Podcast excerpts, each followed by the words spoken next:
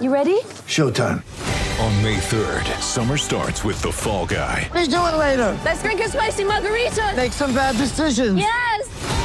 Audiences are falling in love with the most entertaining film of the year. Fall Guy. Fall Guy. Fall Guy. That's what the poster said. See Ryan Gosling and Emily Blunt in the movie critics say exists to make you happy. Trying to make it out? Nope. Because I don't either. It's not what I'm into right now. What are you into? Talking. Yeah. The Fall Guy. Only in theaters May 3rd. Rated PG-13.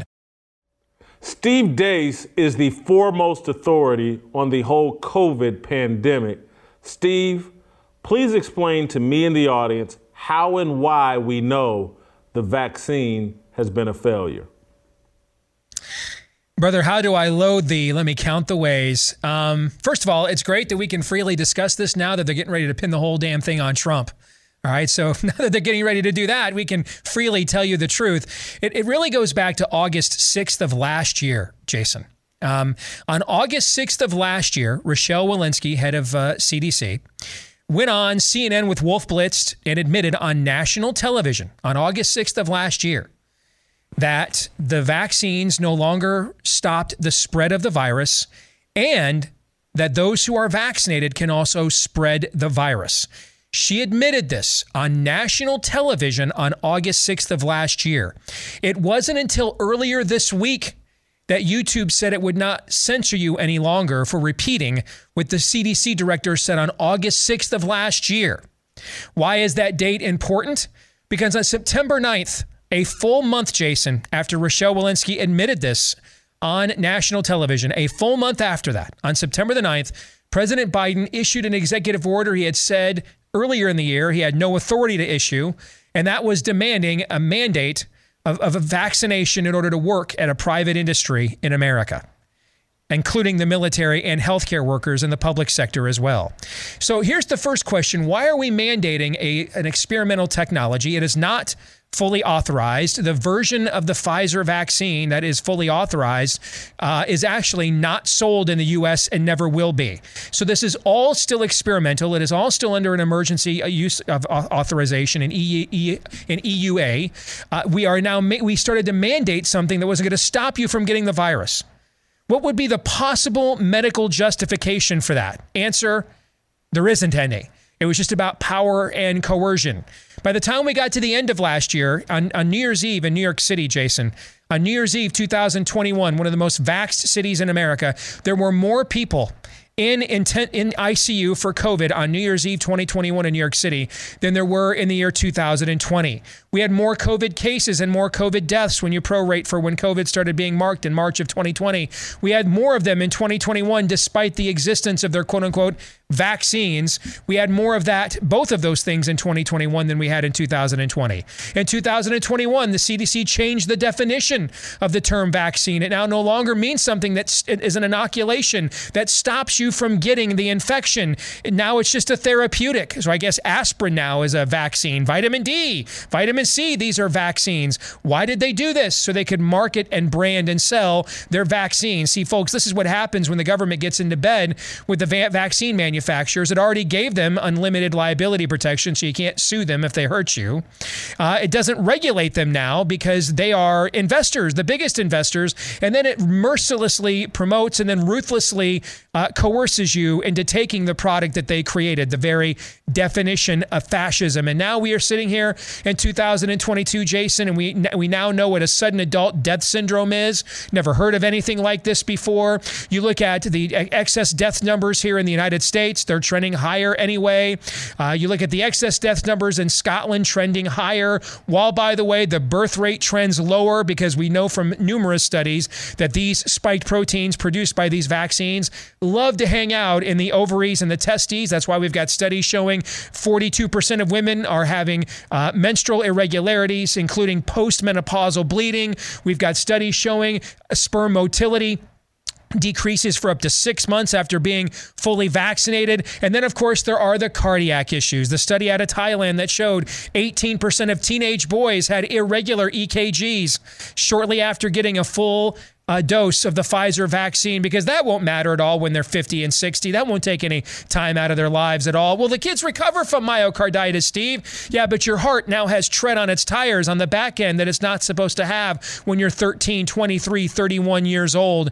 I could go on and on and on. All the data markers are there, and it's because of that that they're starting to back away. And now you've got Moderna suing Pfizer. That was announced this morning. Moderna now suing Pfizer, so I guess the Assyrians and the Babylonians are going to fight, suing Pfizer for patent violation, Pfizer BioNTech. You know, there's really only one way to prove a patent violation, and that is to show your cards, what you've actually done, what you've actually created, because FDA didn't want you to see what was in these vaccines for 75 years until a federal judge ruled otherwise earlier this year. The amount of fraud here, the amount of death here. If you look at Australia, for example, the Australian government has to provide remuneration for vaccine injury.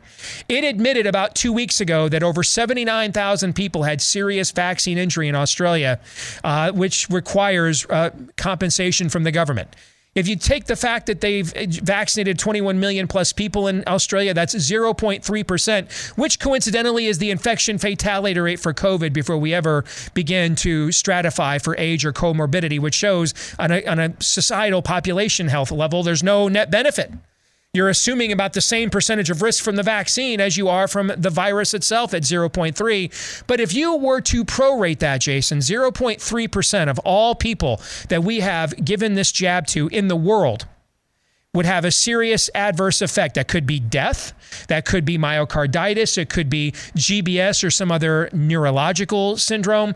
That turns out, since we've given these jabs to 5.3 billion people in the world, that's 16 million people in this world.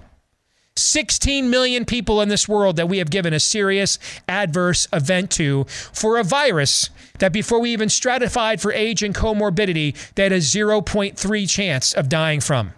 And in none of the 9 realms in the Marvel Cinematic Universe would any sane public administrator say that trade-off is worth the risk, that the juice is worth the squeeze, that it's worth this level of coercive behavior from government to demand that you get them. The very president that tried to force you to take these last year has tested positive for COVID twice after being jabbed 4 times, including 8 days in a row. His wife tested positive just this week for a second time. They told us that Paxlovid, their miracle drug to replace ivermectin and hydroxychloroquine they couldn't make any money off of, that rebound COVID with Paxlovid would take less than 1% of the time. So what are the odds that 2 of the guys getting the best health care they can provide, Joe Biden and Anthony Fauci, both got rebound COVID on Paxlovid? If they were in the 1%, what do you think the odds really are? Jason, as Steve Rogers once famously said, I could do this all day. So I'll go back and end with where I started. How do I load thee? Let me count the ways.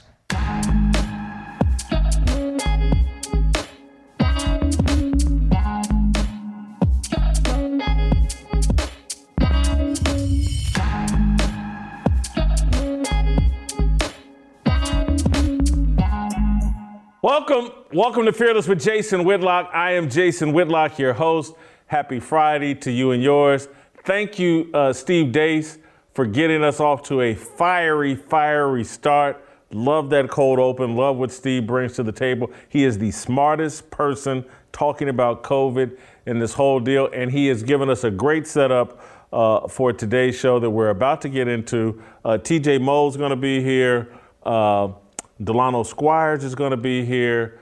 I'm going to go down memory lane with a former Ball State teammate of mine and friend, longtime friend, Lem Jones, and a personal story. Stay tuned for that. You don't want to miss that discussion with Lem Jones. We were classmates, schoolmates, teammates at Ball State. Lem's walk and journey in life, come to find out, mirroring mine. You don't want to miss that conversation with Lem Jones, dear friend of mine from Ball State. We'll get into that, but we're going to start right where Steve Deace has led us. I want to go back. I want to continue a conversation we started yesterday with Royce White, and I wanted Steve to give us a foundation to talk about the vaccines and COVID and all of that, because he is the authority. He's written the Faucian Bargain. Now he and Daniel Horowitz have a second book coming out about this whole COVID pandemic and how it's been mishandled.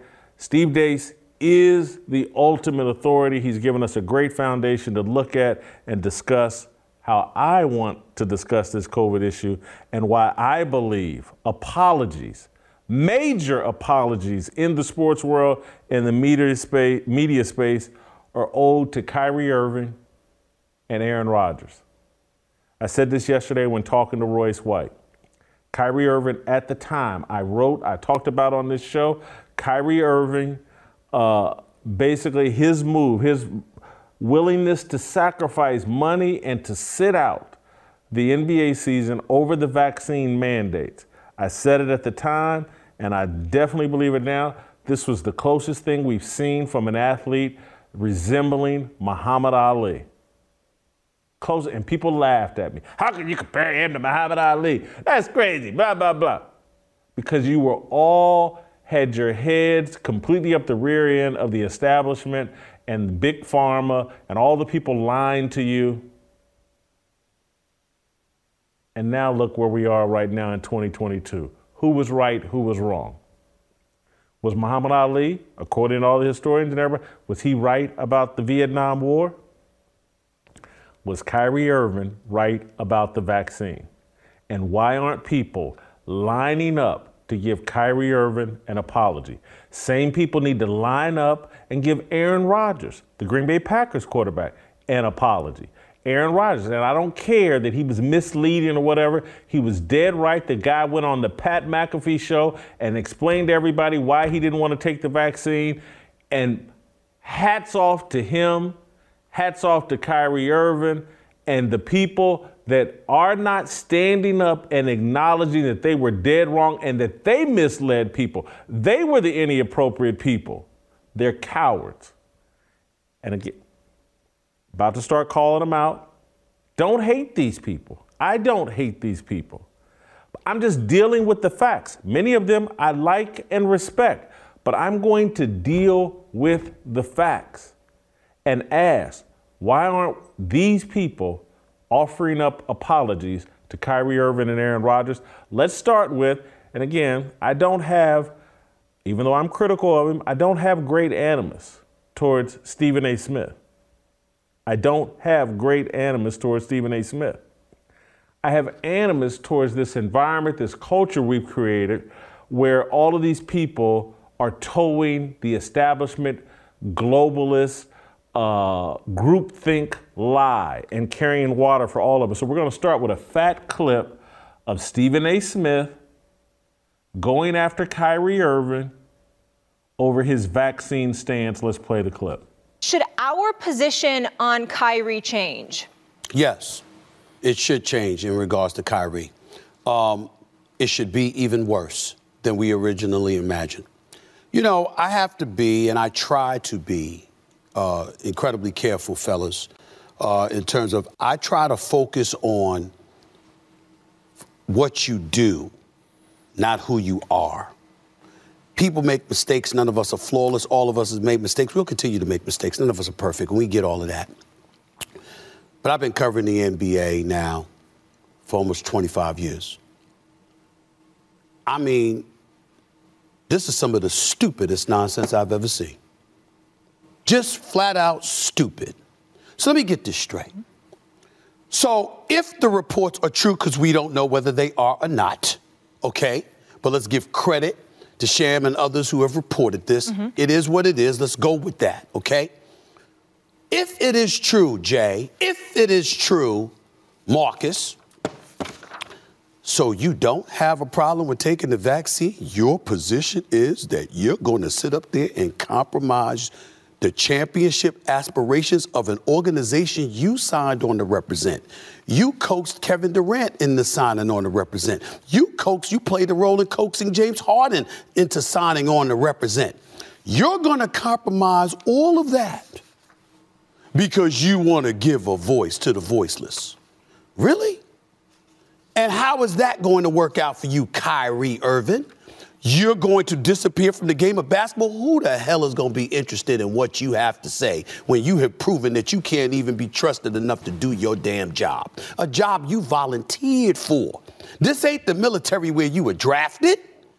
You chose to play basketball. You chose to enter the NBA. You chose to sign that contract as a free agent to go to the Brooklyn Nets. You chose Brooklyn as your destination. You chose the Nets franchise to represent. You asked KD and James Harden to come on board with you in Brooklyn to establish your own legacy, and then you leave them hanging.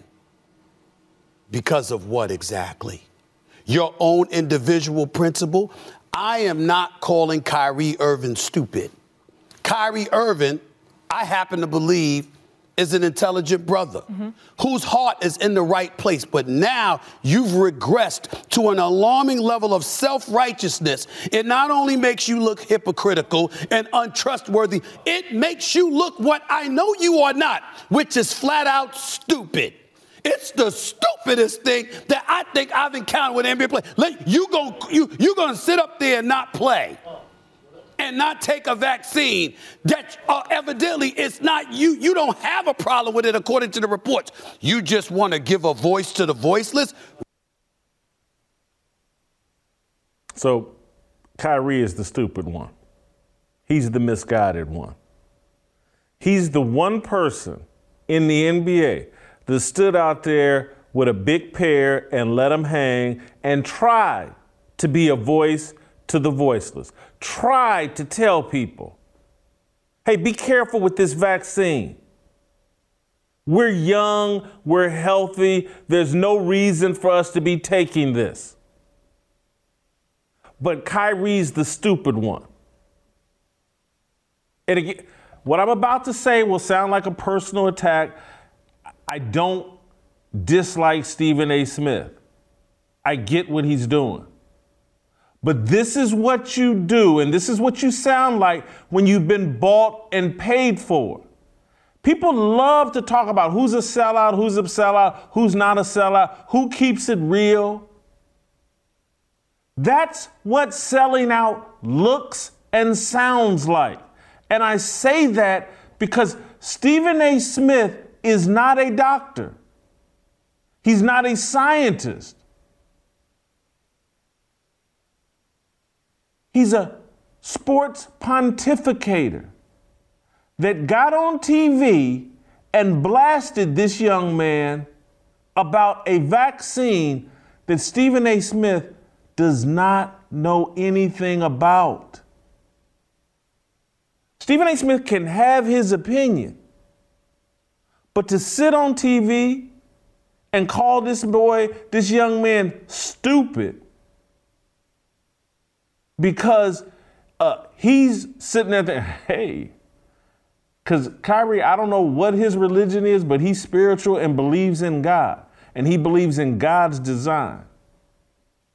And so that level of intelligence led Kyrie Irving to believe, oh, I'm not putting this vaccine in my perfectly healthy young body.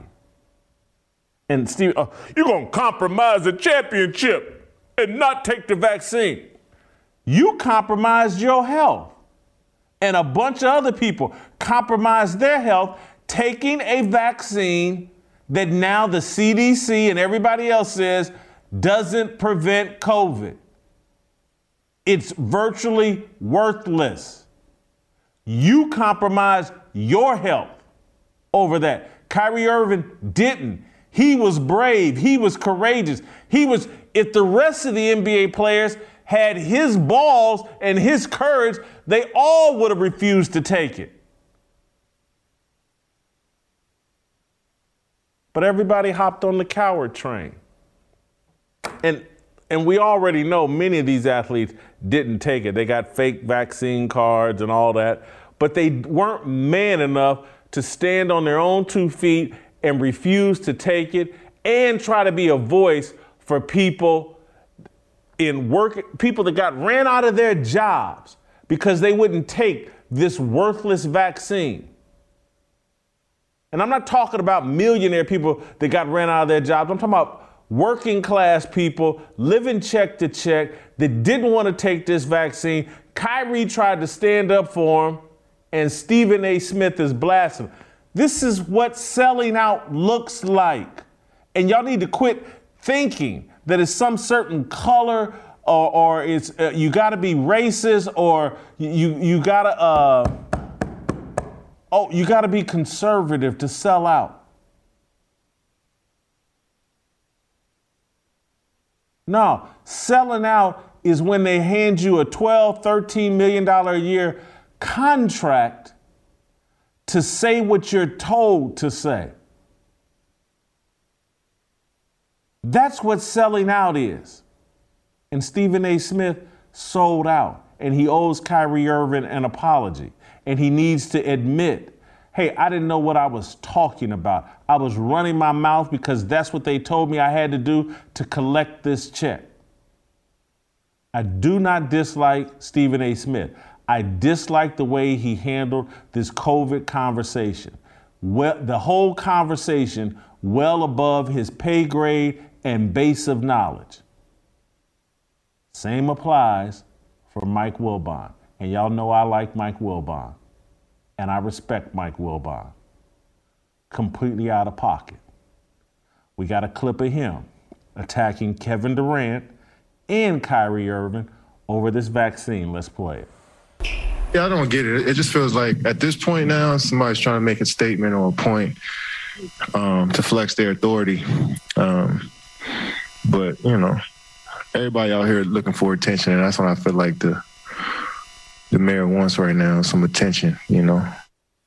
All right, Michael Wilbon, how do we react to that? Kevin Durant is too aware and too plugged in to say something that impertinent. What's the point of that? Want some attention? You want to call out somebody, call out your teammate. Tell him to get a shot. Because he's got plenty of them, because he couldn't have gone to grade school in metropolitan New York without vaccines. I mean, all these guys want to be so irresponsible and not accountable enough to look at this dude and tell him, you want to play with us? Get a put a shot in your arm. The vaccine is not about attention. People died, hundreds of thousands of them, from this virus. And you think the mayor of New York needs to attend to a basketball team's needs, your needs, before he needs to attend to the needs of a metropolitan area, the biggest in America? Are you kidding me? I mean, Kevin Durant, there's some knuckleheads who would say stuff like this. I'd probably let it go. Kevin Durant is too smart and too plugged in. Everybody wants to tell you how woke they are, and then I got to hear something like that? That's offensive. Stop.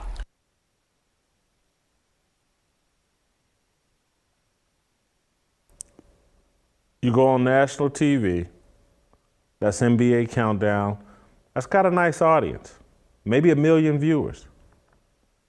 Mike, you can't go on national TV and tell another man what to do with his body. You can't do it. That's completely out of pocket.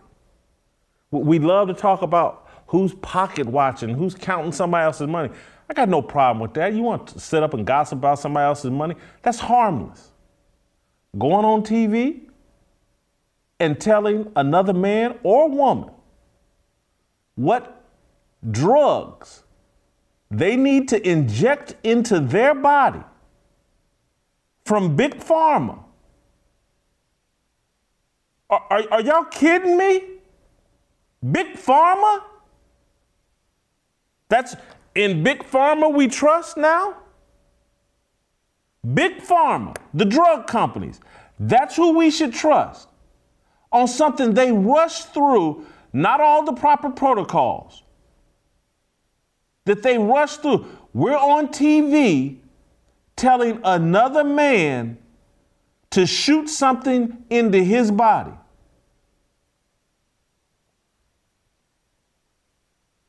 Y'all owe Kyrie Irving an apology. Y'all owe the American people an apology. This is crazy. This is lunacy. This is irresponsible. We're sports writers. We talk about sports for a living. We don't go on TV demanding that people inject drugs into their bodies experimental vaccines? This is completely inappropriate. And I don't care how big of a check they cut you. Kyrie Irving was dead right. The fact that the national media isn't talking about this right now, that Kyrie Irving, Aaron Rodgers, and anybody else that had a brain and a pair were dead right? No way these young people should have been injecting this experimental vaccine into their body. The results, the data, the information from around the globe is backing up all of their instincts. They were right. You were wrong. Admit it. Apologize. You demonized and villainized Kyrie Irving over nothing, over that man doing exactly what he was supposed to do. Make his own decision. Stand on his own 2 feet. And just because he had the courage to risk his money and his notoriety and reputation to do what he believed, and everybody over at ESPN, except I wish I could think of the name of that woman. Maybe her name was Allison or whatever. Allison that lost her job at ESPN because she wouldn't take the vaccine because they required it at ESPN. And so everybody over at ESPN is pro-vaccine because I had to do it to keep my job and to keep collecting this check. I know it's stupid, but I want everybody else to be as stupid as me. That's what's driving this. Selling out and wanting everybody to be, we're all jumping off buildings. You jump too. We're all drinking Jim Jones's Kool-Aid. You drink the Kool-Aid too. This is incredible that the news is coming out day after day after day after day that this vaccine, they backed up the CDC, now basically admits it doesn't prevent COVID. Jill and Joe Biden done had the damn virus 4 or 5 times each. The death rate for young people across the globe is going through the roof. People dropping dead, perfectly healthy athletes dropping dead for no reason, unexplained. Kyrie Irving was right, and so was Aaron Rodgers. And I don't care that he lied and misled people about whether he took the vaccine or not. It wasn't none of your business in the first place what the man did. He didn't owe you that kind of honesty. That's between him, his doctor, and his God if he believes in one. It wasn't our business. So if he misled y'all on what he injected or didn't inject into his body, that's on you for caring. I didn't care. None of my business. But Ryan Clark, he want to jump out there and beat up Aaron Rodgers. Look how tough I am. I'm taking on Aaron Rodgers. He's deceitful. He's entitled. He's this, he's that. Aaron Rodgers was right. Play the Ryan Clark clip. We shouldn't be surprised. Is anybody surprised that Aaron Rodgers acted entitled, that he was self-centered, that there was an air of arrogance to the way that he approached this with the media and the way that he decided to not follow the protocols? Is there also any surprise that the Green Bay Packers didn't force him to, that the Green Bay Packers didn't say, Aaron Rodgers, these are the rules, Aaron Rodgers, this is what's expected of you, and so do it? Because we saw Aaron Rodgers not do any of those things the entire offseason. So for this to be something that comes out now, that he slightly deceived, that he was a wordsmith with the way that he used his words as it pertained to vaccinations. I don't think that there's anybody who's sitting at their house doing this show or anyone sitting in that studio that believes that. This is a continuation of he's always been, because he's a very good football player, and very good football players that play the position that he plays kind of get to do what the hell they want. And he's even taken that to a different level now, not caring about those around him, not caring about the rules and regulations, and thinking that he is above the law.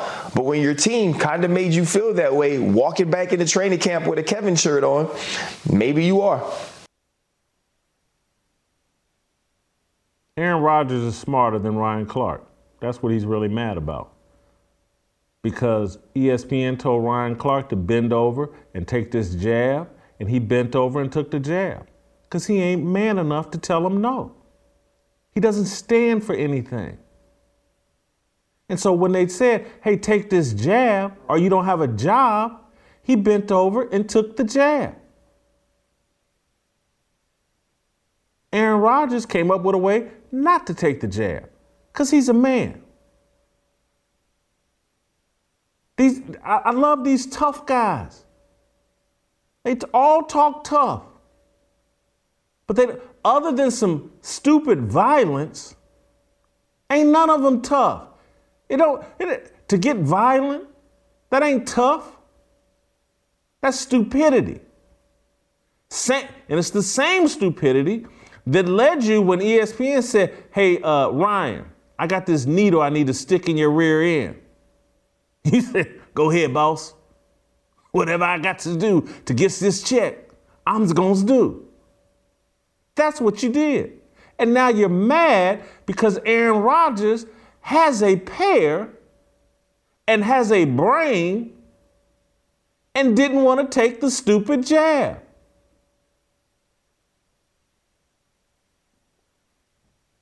We'll play one more. Mina Kimes, she's another one that had some smoke for Aaron Rodgers. And there's a bunch more. I'm just giving you the highlights. These aren't the only ones, but these are the highest profile ones. These are the people ESPN sent out to promote this Big Pharma BS because Big Pharma is in control of all of the television networks. They spend more money on all of these cable and television networks than anybody. And so they all have to bend over and sell Big Pharma's experimental vaccine. They sold out. There's no truth here.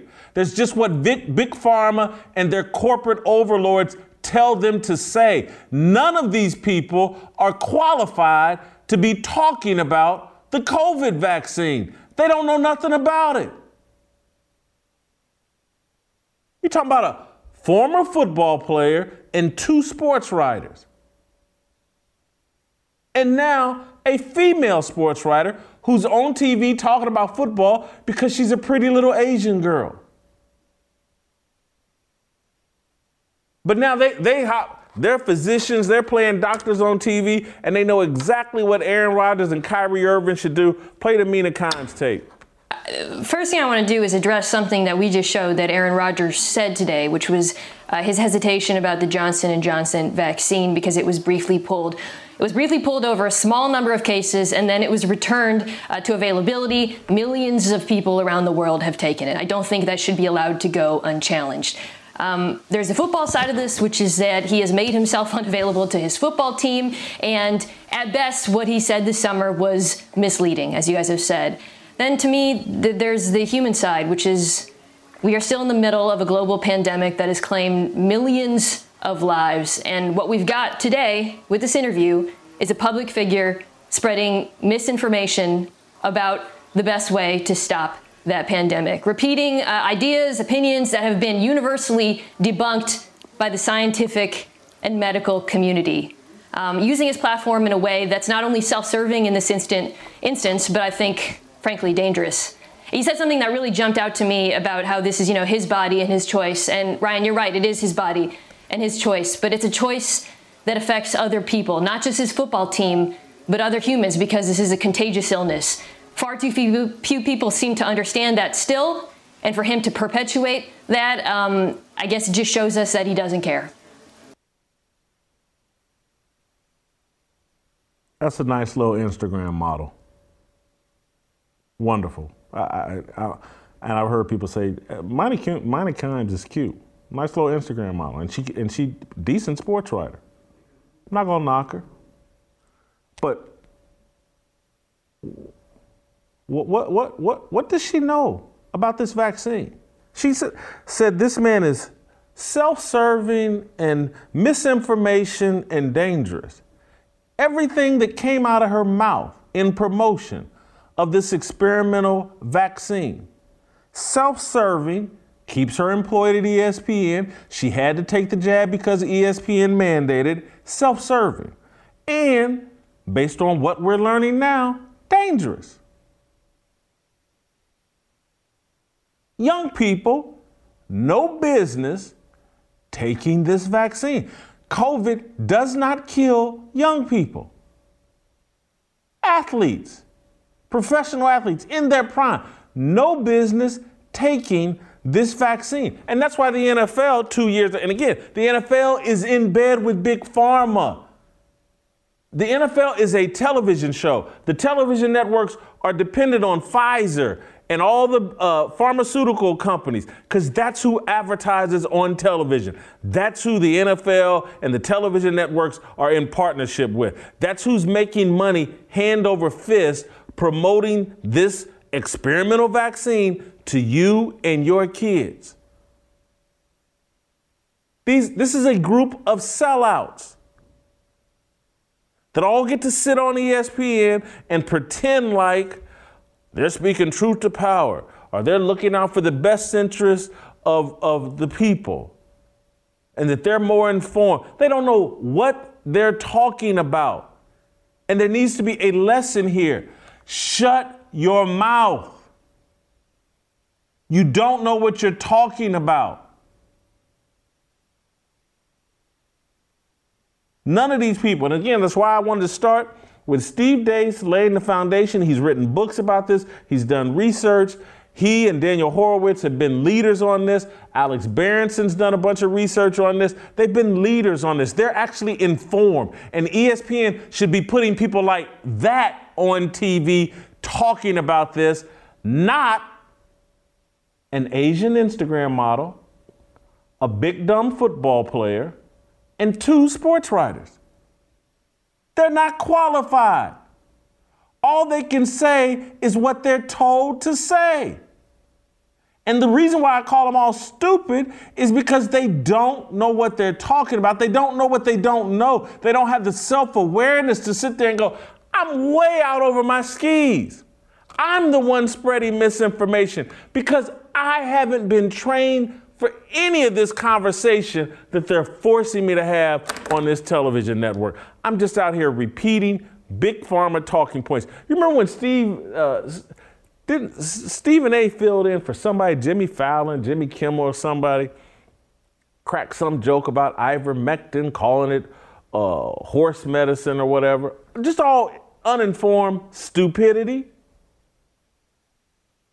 So many people took ivermectin during this COVID pandemic and helped themselves, including me.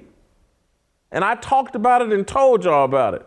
That thank God for Dr. Zelensky. And when I got COVID, got me a prescription for ivermectin from Dr. Zelensky. Rest in peace, doctor. You did me a solid and millions of other Americans. But you got Stephen A. pretending like it's horsemen. Group of sellout idiots spreading misinformation. And I'm calling them names, and I got to be careful. Because I'm telling you, I don't dislike any of them. I really don't. I dislike what they do. I dislike the selling out. TJ Moe, welcome to the show. Help me out here. Am I right for insisting that Kyrie Irving, Aaron Rodgers? I meant to mention my guy Cole Beasley, another guy owed an apology. But aren't these guys owed an apology based on what we know now? Oh, sure, but they're never going to get it, and it's clear as day why they're never going to get it, because anybody who followed any of this nonsense from the very, very beginning, remember that. These people, the media in general, the sports media in particular, if you look at the Big Lead did a study years ago, about 96% of sports media lean to the left. And not just lean to the left. They hang out on the left. They are the diehards of the Democratic Party. And so this is the group that wants control, that wants you to believe everything Rochelle Walensky of the CDC says, everything that Anthony Fauci says, everything that Deborah Burke says. And from day one, it was, to anybody paying attention, a complete disaster. Remember, when we first started, Anthony Fauci is on record saying this would be nothing worse than the seasonal flu. Then he said, you'll never have to wear a mask. Why would you wear a mask? Everybody relax. Then he said, you must wear a mask or you're killing your grandmother. And then he said, I knew you needed to wear a mask the whole time, but I didn't want you to panic, so I lied to you. So he told you up front that he was lying to you to protect you. And on and on. I mean, this went from the very beginning. We just in April stopped wearing masks on planes, even though the air filtration system on planes is the greatest, outside of being outside, it's the greatest place you could be is on a plane because of that air filtration system. And it wasn't because finally Rochelle Walensky or Anthony Fauci and these people cracked and said, okay, this doesn't make sense. It's because a judge finally struck it down. Remember, it was Biden versus Missouri. Our Attorney General, future United States Senator Eric Schmidt, took on Biden and that administration to keep employers from forcing vaccinations. Right. So nobody's ever admitted fault on this. And the liberal media who backs all of these people were the sheep following them off the cliff. And so if they ever allowed these guys to apologize, they would have to admit that they're complete imbeciles. They would say that, I'm sorry, I know none of this made any sense, but I went with it because they're the experts. We were wrong. They will never, ever admit that. First of all, everybody on television in general has far too much pride to ever admit that they did anything wrong. But more than that, I truly believe you had to be an absolute imbecile after the initial lockdowns to believe a word that these people said. And yet the liberal media continued in all the clips that you just showed, bashing anybody who dared to question their expertise. I'm saying... what I'm saying today, I have to believe Kyrie Irving, Aaron Rodgers, Cole Beasley, they have to be saying this privately to their friends and amongst themselves, like, hey, we were right. Look at the media. They won't even acknowledge that we were right. They beat me up. And you know, I wonder if Aaron Rodgers has just been told, don't stir the hornet's nest, just stay out of it. Because to me, he could go on the Pat McAfee show, and he and Pat McAfee could do 30 minutes on this and set the world on fire. But he probably just doesn't want the controversy of doing an I told you so moment.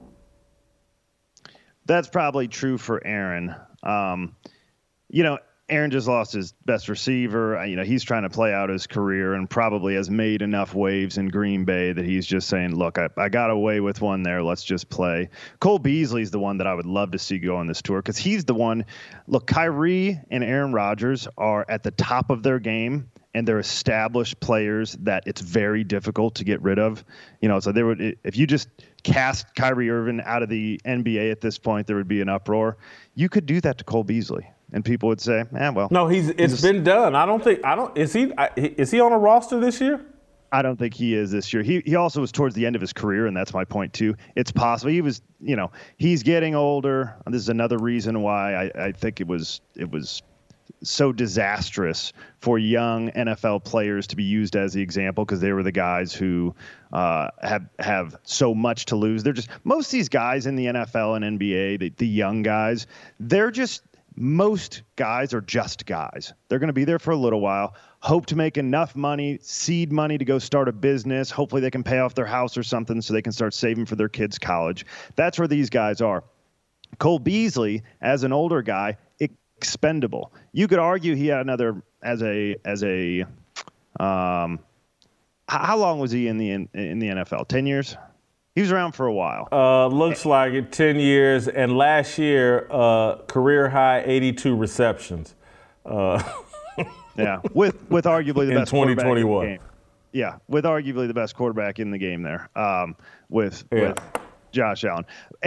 Look, he's a useful guy, but he is towards the end of his 10 years. He could be around for another 4 or 5 years probably as a slot guy that, you know, your quicks go – They go away much slower than the fast guys. You can be quick for a very long time. It's hard to stay fast for a long time. So out of the slot, he could have worked for another 4 or 5 years. This probably ended his career. To me, he was the guy with the most courage of anyone. And he also, I mean, remember, Aaron Rodgers did some wordplay here and tried to act as though he got vaccinated. Cole Beasley said, screw you guys, I'm not doing this. And he did it in New York, quite a different place to do it than Green Bay, Wisconsin. And so, you know, to your point about the apologies, it's not going to happen. And I guess Aaron could rub it in their face. But here's the thing about the media. They have the monopoly. So it's like the masses are so uninformed in America, and I actually thank God there's now digital media popping up, and if social media allows people's voices to be heard, it is helpful. It's becoming more fractured, and you can get proper information. But in general, the vast majority of people, especially the older generation, they're still turning on the news to see what's going on. And if those people don't report on it, I bet you the vast majority of people today still think the vaccines worked quite well and that everybody really should probably get them and it would help their health. And anybody who didn't get it is very selfish. I bet you if you did polling on that, that is the resounding opinion. And it's crazy because anybody who's actually looked at the statistics, looked at the studies, knows that that's crazy. But you got to be paying attention. So the media would just be telling on themselves and telling everybody, broadcasting that they're idiots. And why would they do that? Here's the thing that disappoints me the most, though, TJ, is we're in this era of democratized media, disruptive media, alternative media, the blogosphere. And again, the blogosphere originally started out as anti-establishment. And now it's totally pro-establishment. And the fact that no one, again, okay, New York Times, ESPN, USA Today, mainstream media outlets don't want to cover, like, wow, Aaron Rodgers, Kyrie Irving, they may have been right. They may have been on the side. I get it. But this, at the beginning of the blogosphere, this is the kind of stuff the blogs covered relentlessly, the stuff that the mainstream media wouldn't. And now, again, take our whole week-long conversation full circle, and it's just like my disappointment with Barstool Sports. It is like they're just on the tit or looking to get on the tit of Big Pharma like everybody else and you know, just humping out the same corporate message as everybody else. They're no longer rebels. They're no longer reporting alternative angles or thoughts on any of this. It's fun. Let's take Barstool out of it because that was, but it was, and I don't know if you're too young to remember Mike Florio and Pro Football Talk in their heyday. I'm talking. He was a real disruptor.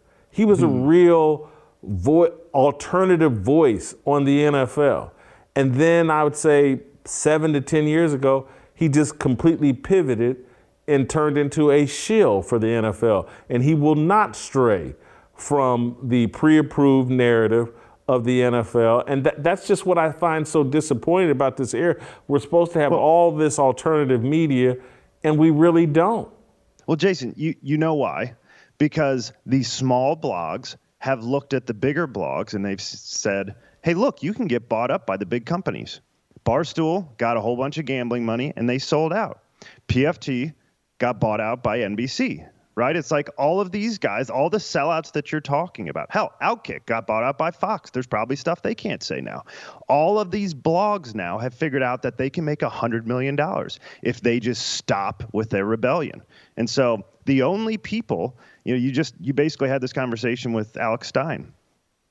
If there's enough money dangling out in front of you, virtually everybody sells out. So you've got to make that decision that you're never going to do that before that money's there. Because once it gets there, all you do is you look up and say, I can bend the truth a little bit for that much money.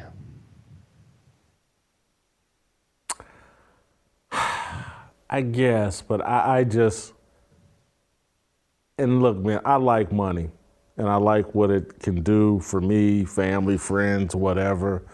But I don't know, man.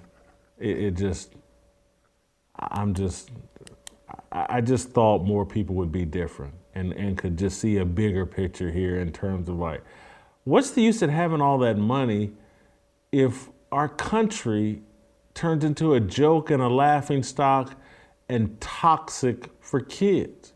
Mm. And that's, and I know I'm connecting a bunch of dots here and maybe everybody can't follow where I'm going, but again, when the media doesn't report the truth, it corrupts our entire society. And that's how, and again, it would take me forever and I don't have time, but just to explain how like the fact that we won't tell the truth about COVID is connected to the fact that we've somehow reached the conclusion that having 4-, 5-, and 6-year-olds go to drag shows and tuck dollars in drag queens is an appropriate behavior. And again, I know I just said a mouthful and I probably confused people, but trust me, it's all connected.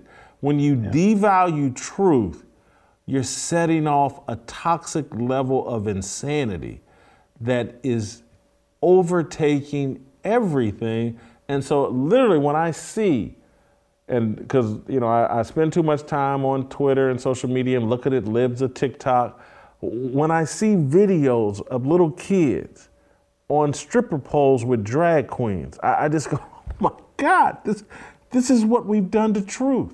That we've lost the ability to say, that's a sexual pervert, let's lock him up, and let's hunt down the parents that allowed this to happen and lock them up as well.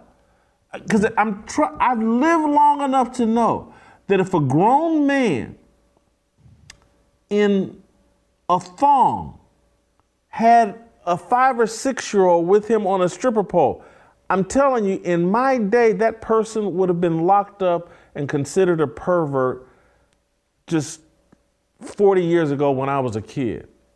If they made it to jail alive. And somehow, we certainly. And that guy would have been beaten up. Mm-hmm. But now we got to be tolerant, and we have to tolerate insanity to prove that we're diverse, inclusive, and equitable. Telling you. Hey, man, thank you. I'm going to give you the final say. If you got something else you want to say. Yeah. Last thing, our guardrails are gone. Truth disappears when the biblical guardrails disappear. We used to have the Bible that all of us followed as a country. Not every single person, but the country followed the guardrails that the Bible gave us. That gave us our objective morality. And so that meant that you needed to leave the world a better place for your children. Now, what people say about kids is that first, we should be able to abort them at will. But more importantly, why would you ever have kids? You're just killing the environment. The environment's more important than human life. Well, the Bible tells us that the environment is only here to support human life and that you are the center of this in your relationship with Jesus. So when you get rid of the guardrails of the Bible, this is the natural outgrowth of that. We're just now coming to a point where it's so apparent, and thank God for accounts like Libs of TikTok, that this has been happening for far longer than this account has been exposing it. It's just now we're all seeing it and trying to fight back, but it's like, you don't get to this position on day one. You don't get here in year 5. This is probably year 10, 15 of this sort of nonsense going on. And now we're trying to fight against it. And it's way harder now. Thank you, TJ. It's a good segue. We're going to bring in my former Ball State teammate, longtime friend, Lem Jones. We've been on similar paths. We didn't know it. We reconnected this week. And going to be honored to bring Lem on the show, hear about his music, hear about his walk.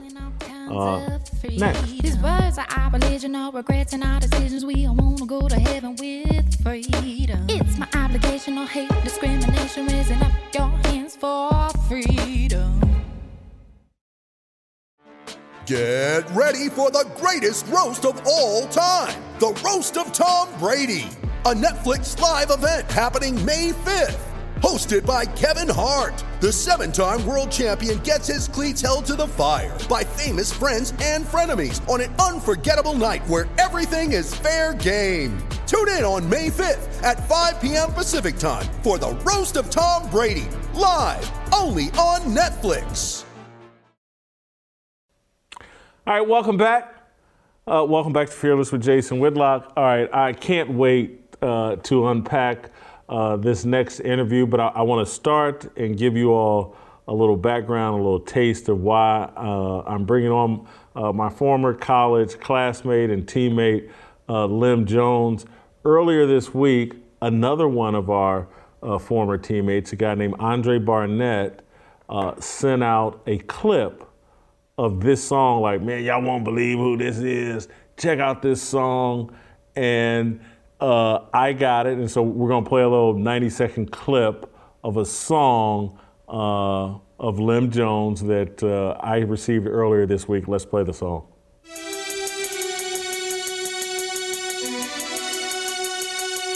They say crime pays, sunrise rays, zip tied and tased ain't the way I was raised.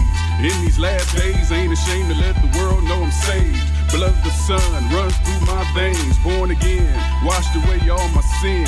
Anointed my pen to disperse a hot verse without a curse. See, rather speak on His goodness and mercy. Never fell by blood, made bail from eternal hell.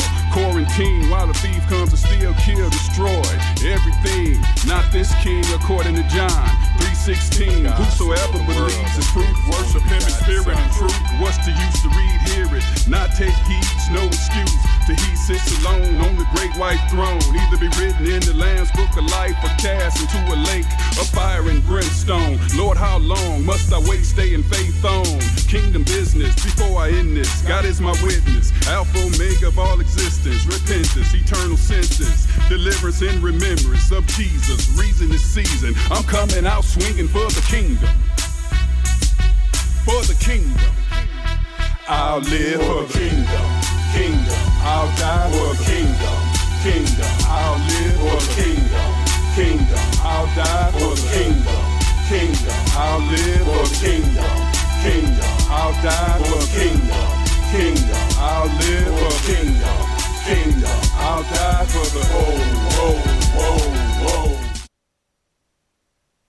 So I get this song on my phone and I'm like, you gotta be kidding me.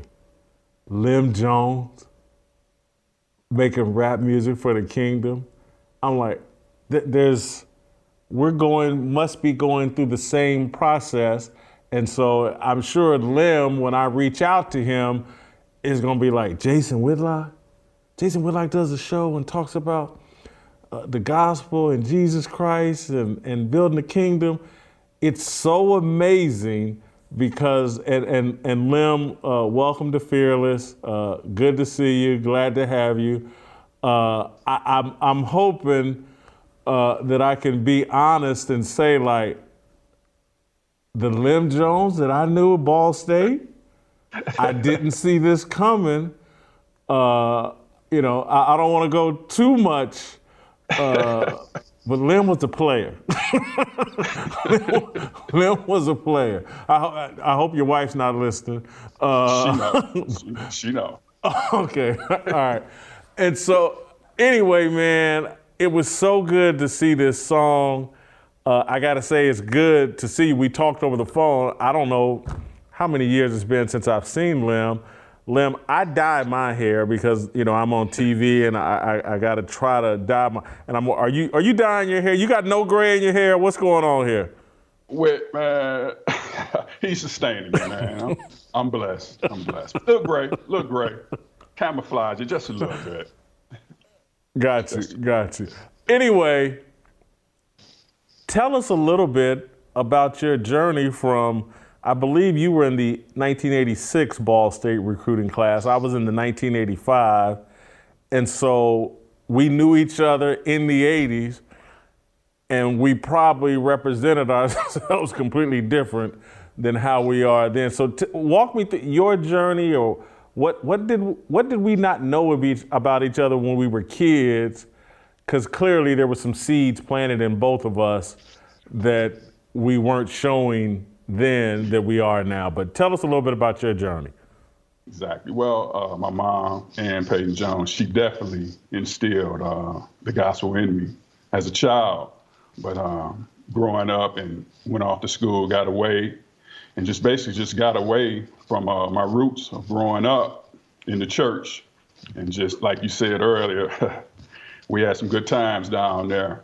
But just now it's time to come home with, you know, just undid all that. And it's time to get back to righteousness with everything going on. And like my whole ministry with this music really is salvation, man. I mean, you won't hear no prosperity and your time is coming, it's your season.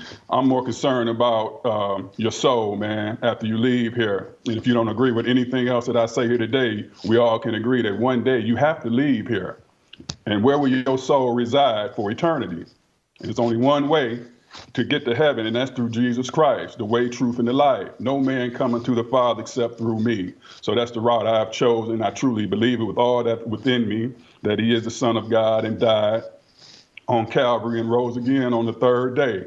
And I believe that with all that's in me, been baptized. And I'm just trying to spread the good news and help as many people as I can come to the knowledge of Jesus Christ. You know, when we talked over the phone, Lem, you shared with me, I think that this is a song about the kingdom, but the title of your album, I think you said, was Tired of Running. Yeah, and you felt like earlier in your life, you were basically running away from those seeds that were planted in you. Exactly. I named the title track Tired of Running, and it's very fitting. I was tired of running from my calling, and finally just humbled myself, came before his throne of grace and mercy, and now I'm here to put in work for the kingdom. And so, is this the only song you have out right now? Tell us about this song and maybe some of the other music you're. And when did you first start rapping? I don't, you know, it doesn't, probably the rap thing doesn't surprise me, but when did you first start making music? Started making music way back early 90s, really, 90s. Early 2000, we had a CD out called Hustler's World, you know, a heathen album. Wrong. Everything that's going on now that the kids talk about or whatever, that was the route. But yeah, had that out early 2000s and kept writing, didn't quit writing. And back then, even when we put that album out, a friend of mine that was on the album, Keith Turner, I told him, I said, man, I want to do a gospel album. And he reminded me that I told him that way back then, and just came back home now. Now it's time to work for the Lord, put in that same energy for Christ as I did out in the world. So yeah, been rapping for a while. So Lem grew up and I think still lives in Detroit. And I think you're living in an area where this message really needs to be heard. Yeah. Yeah, as you saw in the video, I shot that video right there in the trenches of Highland Park, Michigan. That's my hometown where I'm originally from, Highland Park, HP game all day. But went back to the trenches. My brother, G Money, Gary, those guys showed up for me, man. I really appreciate them boys that showed up. It meant a lot to me. Some of them guys you see in that video, they got a real testimony, and they showed up, and they're trying to change their lives around now. That's why they showed up, to show, hey, man, we trying to change. We can change too. No matter what we did in the past, we riding with you. We gonna do this for the kingdom. I love them boys and appreciate them. All right. So before we started taping, I believe I saw your wife helping you out. Give me a little update about Lem and his family. I believe I've heard you got some kids, maybe, and do you have maybe an athlete? I can't. It seems like I've heard story. Anyway, update me on your life. I got married, man. November will be a dub, bro. 20 years. I know you can't believe that one. Wow. You know Yosis, but she humbles me, man. She helps me out a lot. My help me, and she's been there by my side the whole journey. I had twin boys. One of my sons passed. It's been now about 18, 19, 20. Died in, and I try to put it out of my mind, but it's going on 20 years now. But I had twins, and one son, my son, Karan, he ended up going to Eastern Michigan, which could have got him in Ball State. But he went to Eastern Michigan, and he graduated from Eastern Michigan, got his degree, and he's in the Navy now. I'm proud of him. He He did real well. I pushed him to make sure he got his degree, and he did. Good kid. Did he play basketball at Eastern Michigan, I thought I heard? Yeah, played basketball, and going to go into Muncie and get put on a poster. Man, did you think I didn't lose it sitting there watching that game, man? Man, you go to Muncie with Paris McCurdy and them boys up in there looking and watching and get put on a poster. I said, man, no way. I said, I know I'm going to hear about that. But maybe Doc must have seen it, because if Doc would have saw it, I'd have heard about it. But yeah, I'm proud of him, though. Proud of him. All right, Lem is referencing but friends of ours, former classmates at Ball State. Paris McCurdy, one of the great basketball players in Ball State history. Keith Stalling, another great player, was on our Sweet 16 team in 1989 or 1990. I can't remember. We lost to UNLV.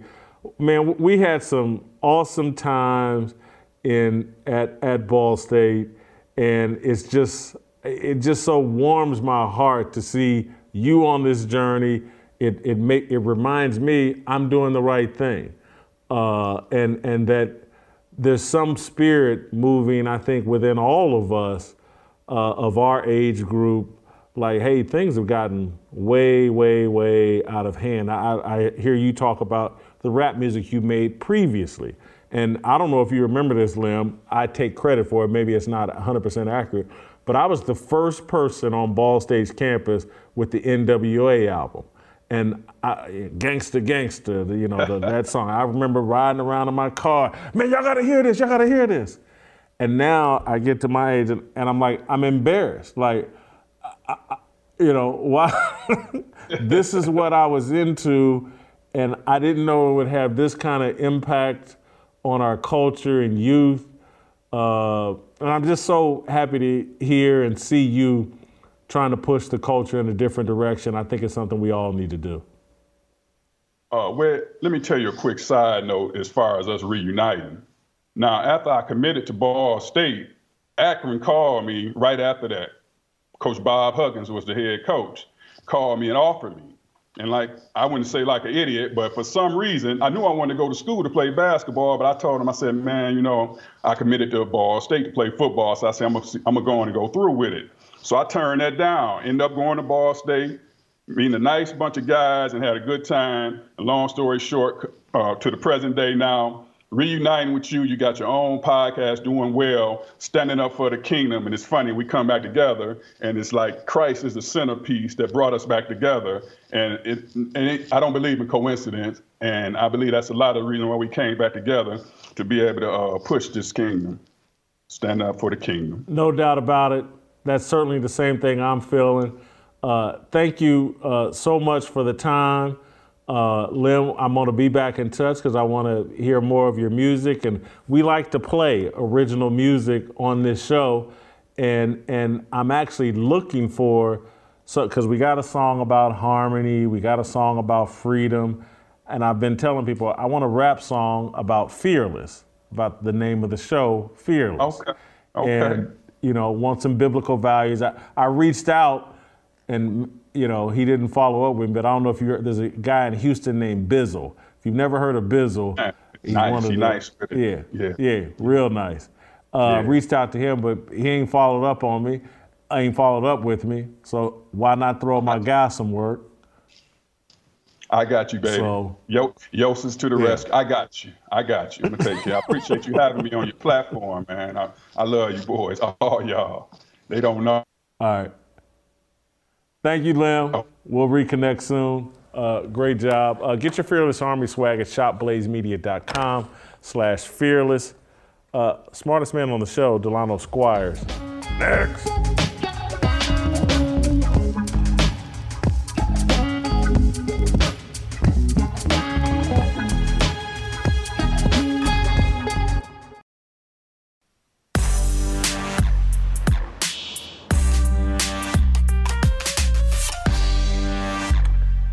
All right, welcome back. Let's roll out to Washington, D.C. and bring in our main man, Delano Squires, to close out the show. This is a great way to end a Friday with the smartest man on the show, Delano Squires. He's written another outstanding column focusing in on what the Afrostocracy or what our ancestors would think about what we've done, and particularly black ancestors, what we've done with the freedom and opportunity that they have provided. Delano, if you would take a few moments and walk us through your column today. Sure, Jason. So first I'll start with the genesis of this column, right? You shared a video last week. You know, we were talking about Coach Mike Hickman's death, and I made a comment about how corporate media is silent when it comes to, you know, any death of a black man that doesn't advance their political narrative. And I had someone who I know personally comment under that video, basically saying, this is not what our ancestors would have wanted for you. Now, I'm used to people deflecting. You know, when I make particular arguments, I'm used to them dancing around. I'm used to them dodging. I'm used to them dismissing certain, you know, things that I say. But this was a different type of response to what I was used to. And it made me think momentarily, well, I wonder what my ancestors would think. And once I was assured that they would be proud of me for speaking the truth, I said, well, I wonder what they would think about sort of the larger condition of black America, given what it is that they endured, and whether the they is, you know, black folk who've been here since this nation's founding and before its founding, or people like me whose ancestors endured slavery in a different part of the world and came to this country seeking a better life. And I wanted to write about it. And what I did, I laid out a case that the Afrostocracy, the black leadership class, which I defined specifically in this piece, is comprised of politicians, pundits, professors, performers, and preachers, that class of black leadership has squandered its inheritance and is the biggest barrier to progress in the black community today for two reasons.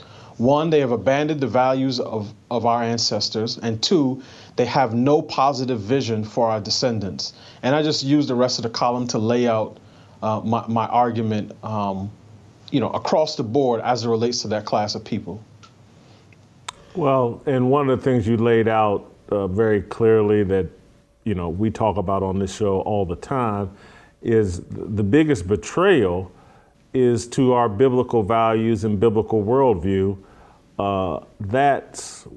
We've just abandoned all of that, and I think, you know, our reaction to everything and is how can we fix the white man, and mm-hmm. that will improve us. And people don't even understand, like, when you have a biblical worldview, if you're a Christian, you know that you're actually in a battle with yourself, that improving you actually is how you improve the rest of the world.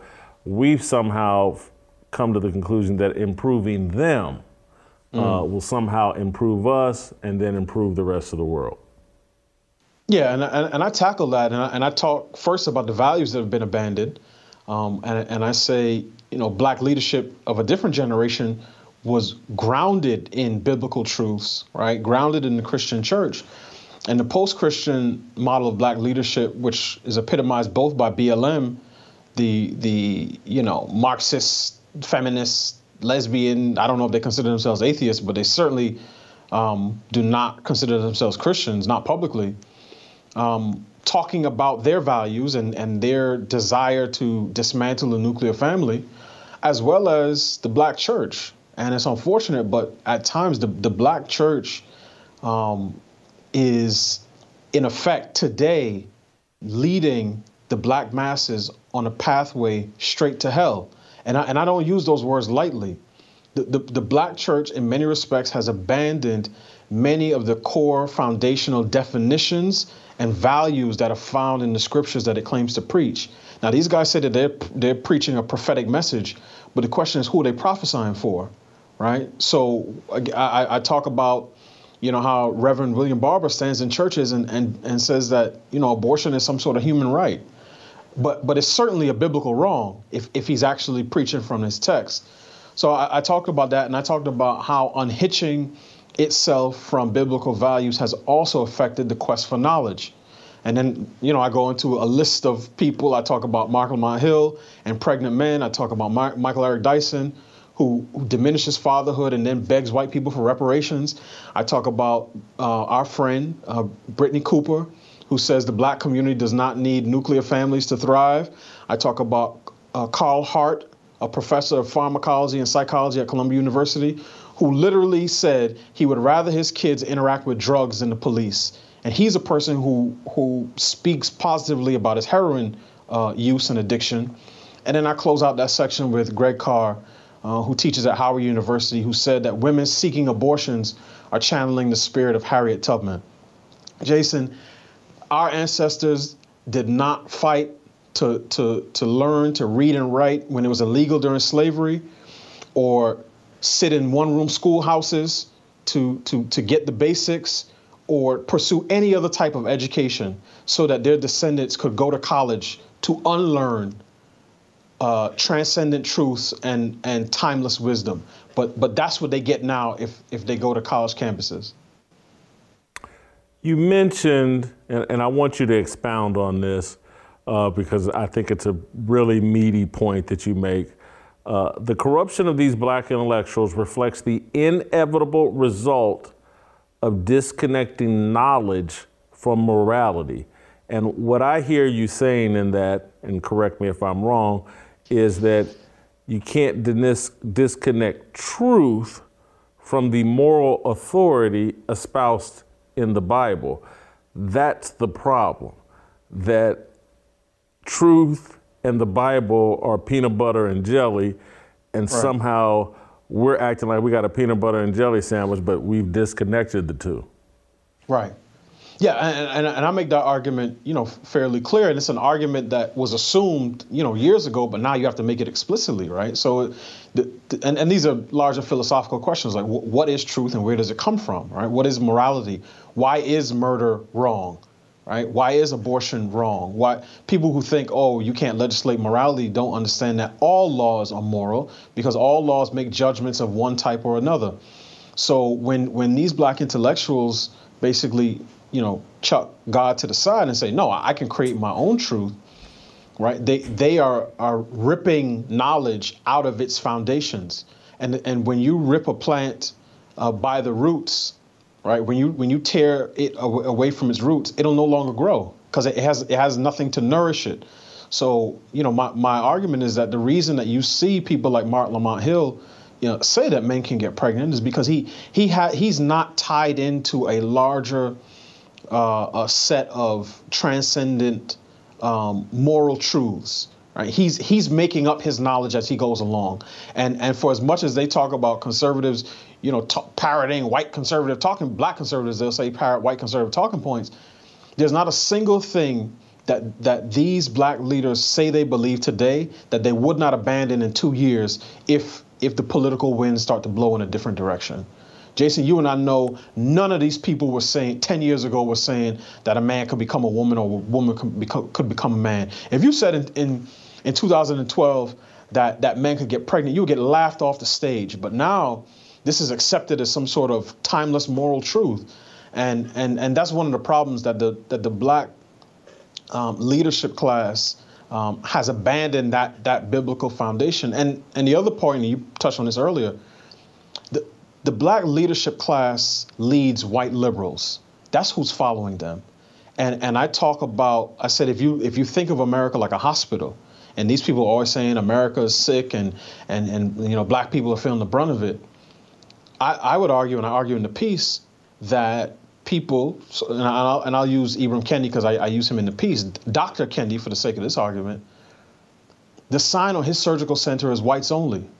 Because the only people that he seeks to treat for their metastasizing cancer of racism is white people.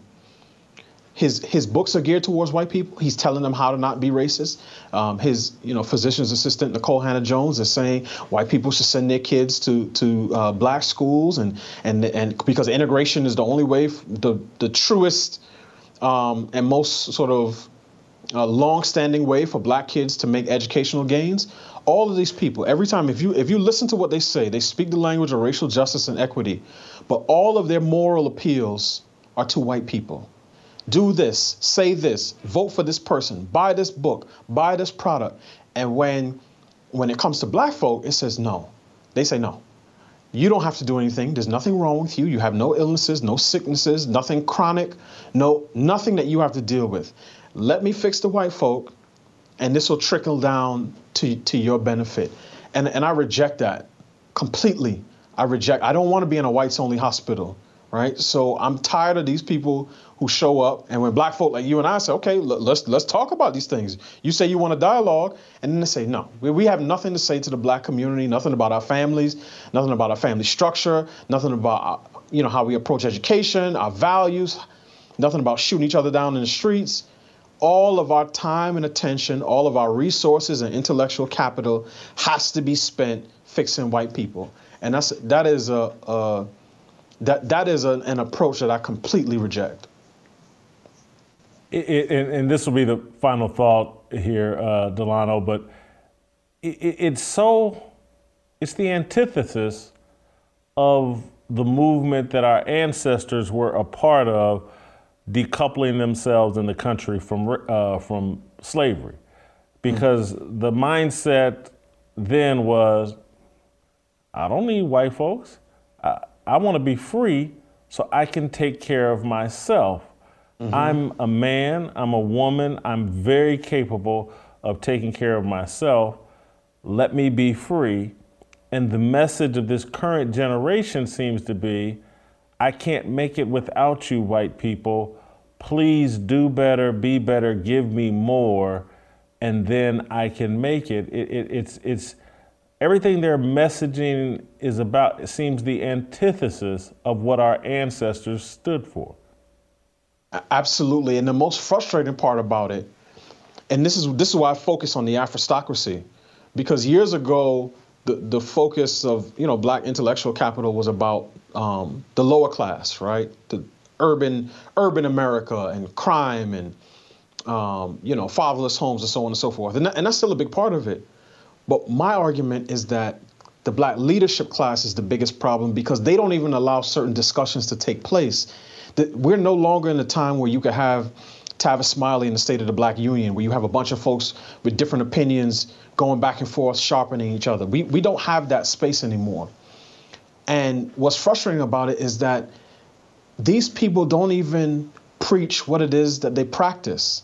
As I said in the piece, they brunch every Sunday. They go to wine tasting festivals. They got cleaning ladies. They vacation in Napa. Their passports have more stamps than a post office, right? Kids in private schools. They live in nice gated communities. And then when it comes time for them to say what it is that they did to get where they are, their message to the black community is, well, nothing you do is really going to matter until we eliminate white supremacy. So I describe them as people with bulging waistlines who refuse to tell beggars where they've gotten bread. And that's one of my biggest frustrations with them. And I do this, I see this all the time, Jason. When I talk about marriage and family and fatherhood, the people who criticize me the most are the very black folk who chose to get married before they have kids. They're the ones who take pictures in front of the Christmas tree in matching pajamas, and they got two kids and they got the dog. But as soon as I say, hey, why don't you just preach the life that you live? They say, no, that's not what we need. It doesn't matter. I'm just one individual. So, yeah, my frustration is with them is that they claim that white people are the people holding us back, a claim that I reject, but they won't even do the rest of the black community a solid and say, this is how I overcame and this is what you can do too. So that is why I have such a frustration with these people. And I don't hate them personally. I just hate the ideas that they stand for. And if they think that appealing to my ancestors or calling me names is going to shut me up, they don't understand that just adds fuel to the fire. Thank you, D. Great job, as always. Great end to our week. And trust me, I love Delano's little analogy about the guy with the bulging waistline that won't tell you where he got the food. I've been very crystal clear. McDonald's. There's one on nearly every corner. It's awesome. I haven't had it in more than a year. But that double filet of fish sandwich, it'll hook you up. All right, that's it and that's all for us. We'll see you next week. Freedom. I want freedom. No negotiation, my sister, no relation. We all just want to have freedom. Sitting on a corner, never been alone. I'm breaking my back for freedom. Blessed, we are living, get back. We are receiving, all deceiving. We all want to be free. We want freedom. I just want, I want to be, I just want, I want to be, I just want, I want to be, I just want.